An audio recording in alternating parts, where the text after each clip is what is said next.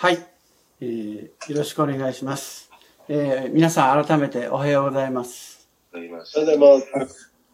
えー、今日もこうして、えー、それぞれの場所に散らばってではありますけれども、えー、礼拝ができることを、まあ、心から感謝しています。えー、こうして、まあ、皆さんのお顔を見ることができるのはありがたいことだと思います。今日は、えー、パウロによる、えー、ローマの信徒への手紙から、えー、聖書をお読みしました。えここで、えパウロはですね、私たちに、え月曜日から土曜日までの1週間、えどのような生き方をするべきなのかっていうのを進めてくれています。まあ、ある意味それは、このように流されない、えきっぱりとした生き方と言えます。流されないということは難しいことかもしれません。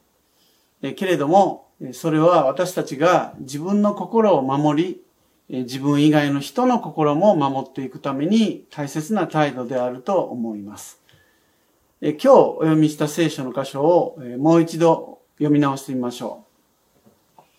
う。こういうわけで、兄弟たちとありますけれども、この兄弟というのは、同じ教会の仲間への呼びかけなので、兄弟姉妹というふうに読み替えてもいいかもしれません。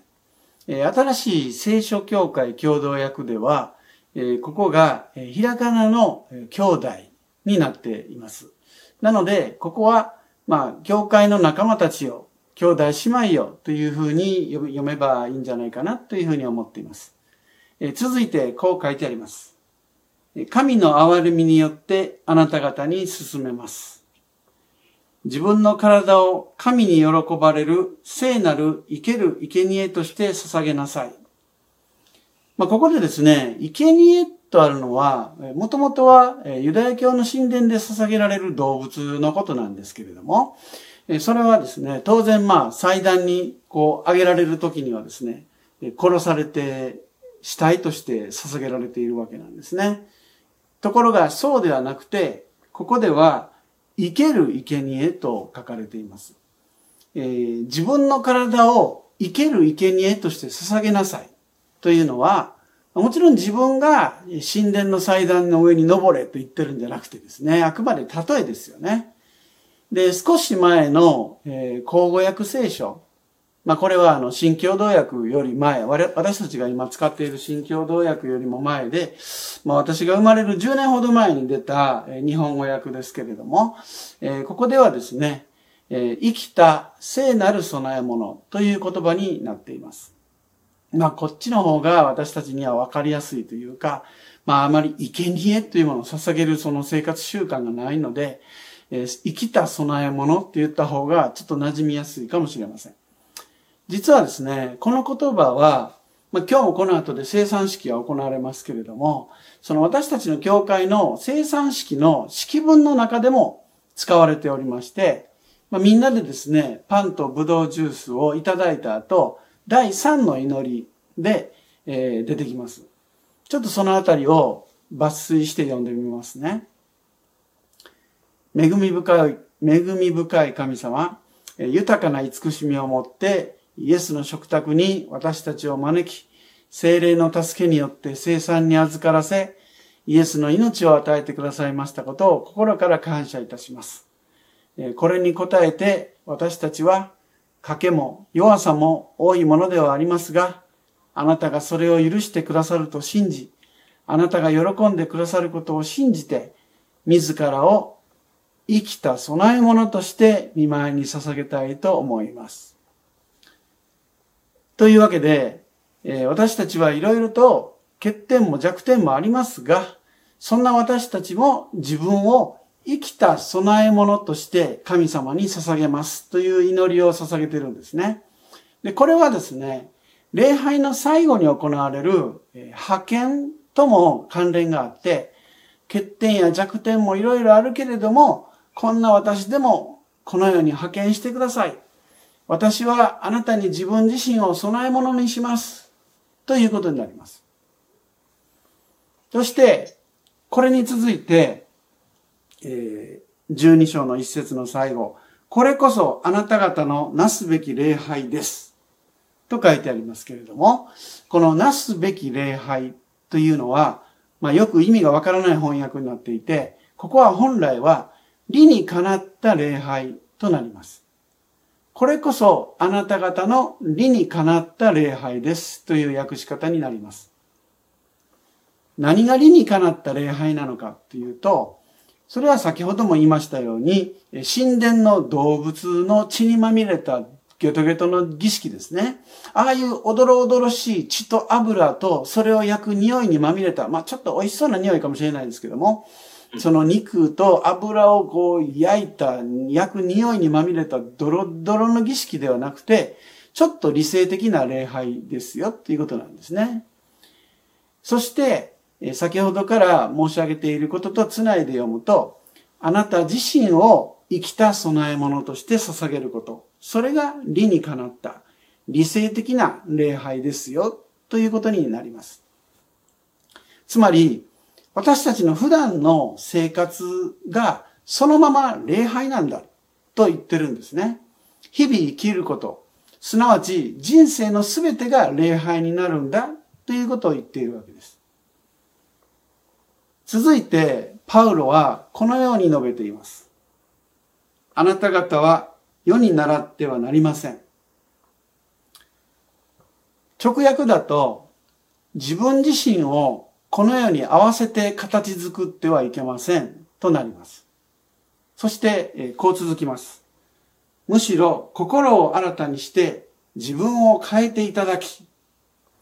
この自分を変えていただきというのは、ここではまあ受け身形で変えていただくになっていますけれども、ここがまあこの受け身形かどうかというのは実は説が分かれておりまして、自分を変えていただくじゃなくて、自分を変えるなんだと。いうふうに能動体で解釈する説もあるようです。自分を神様に変えていただく。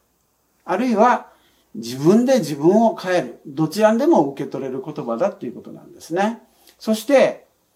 最後に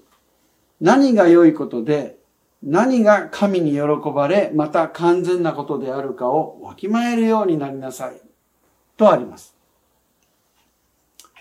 さてですね。まあ、ここまで読んで、なんか私、このままの聖書の言葉を字面通り読んでいると結構疲れてしまうな、というふうにちょっと思いました。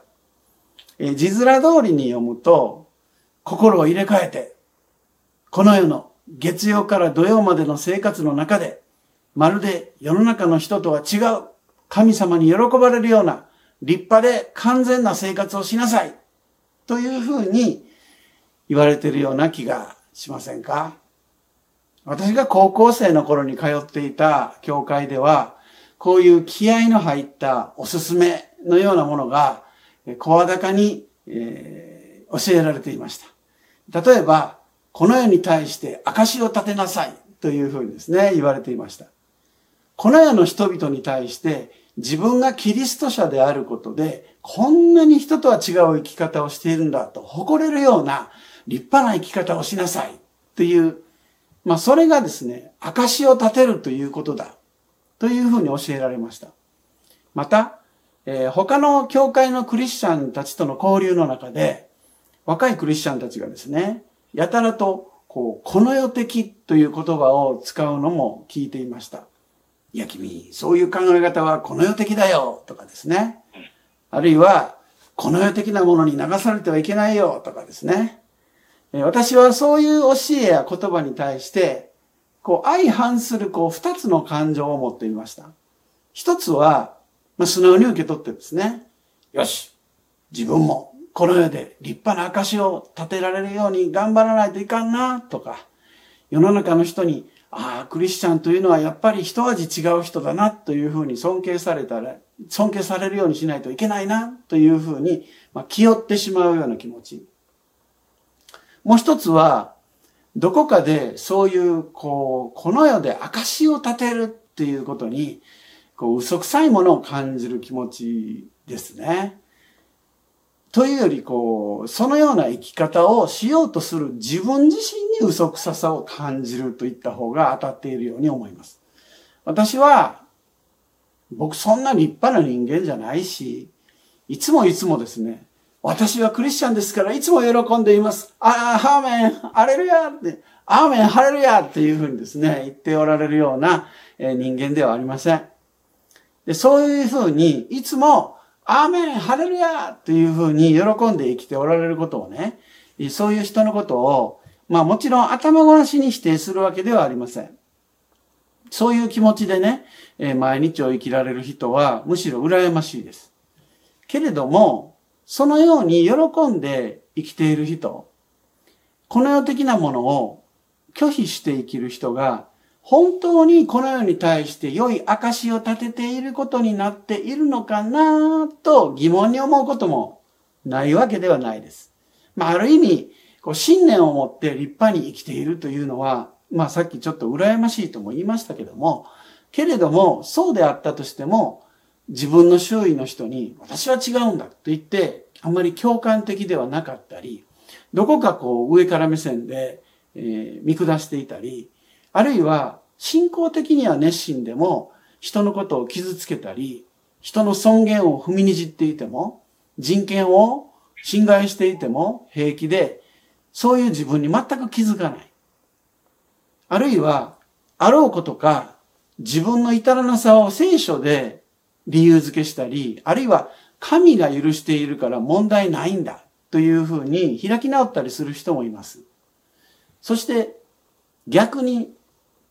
信仰がなくて洗礼も受けてないっていう人でも寛容で愛に満ち溢れていて気遣いが細やかで人格的に素晴らしいと思わずには折れないような人もいますよね。そして多くの人はですね、そういう問題の多いクリスチャンよりも立派なノンクリスチャンの方に魅力を感じてより集まっていきます。そうすると、クリスチャンとして証を立てるって一体何なのか。クリスチャンであるということは一体何の意味があるのか。クリスチャンにとってなってどんないいことがあるのかと疑問を抱かざるを得ないような気分になる時もあります。私たちは何のためにクリスチャンになるんでしょうか。そんな疑問を持つ中で、私はクリスチャンになって、この世に習わない生き方をするというのは、この世に対して自分が立派な人間になるように見せつけるとか、ちょっと人とは違う、一味違う人間として評価されるという意味ではないのではないかなというふうに思うようになりました。むしろ、今日の聖書の箇所の世に習ってはなりませんという言葉は、この世のあり方についていけない人が、この世に合わせて自分を装ったり、飾ったりして、自分ではないような自分を作り上げていくようなことはしなくてもいいんだよというふうに読めるのではないかと思うんです。この世のあり方っていうのは、基本的には弱肉強食ではないでしょうか。みんなが自分は弱くない。自分は有能だ。自分は向上心がある。成功を目指している人間の一人なのだと、自分の強さを誇ろうとする人に満ちている、そんなありさまじゃないでしょうか。そして、弱さ、悩み、嘆き、苦しみ、劣等感、失敗、敗北など、自分の人生のマイナスの部分を人前で認めることができない。そのような自分を開示することは、この世においては認めてはならないことをこう自分で開いてしまうようで、弱みを見せてしまうようで、恐ろしいことだという思いにとらわれてしまう。それがこの世的ということではないでしょうか。でも、世に習わないということは、あなたはそんなこの世に合わせた自分を取り繕わなくていいんだよ。ここではあなたがこの世に合わせて作った自分に合わない服、あるいはそれは鎧かもしれない。そんなものを着ている必要はないんだよ。もうこの世に習う必要はないんだよ。自由になりなさい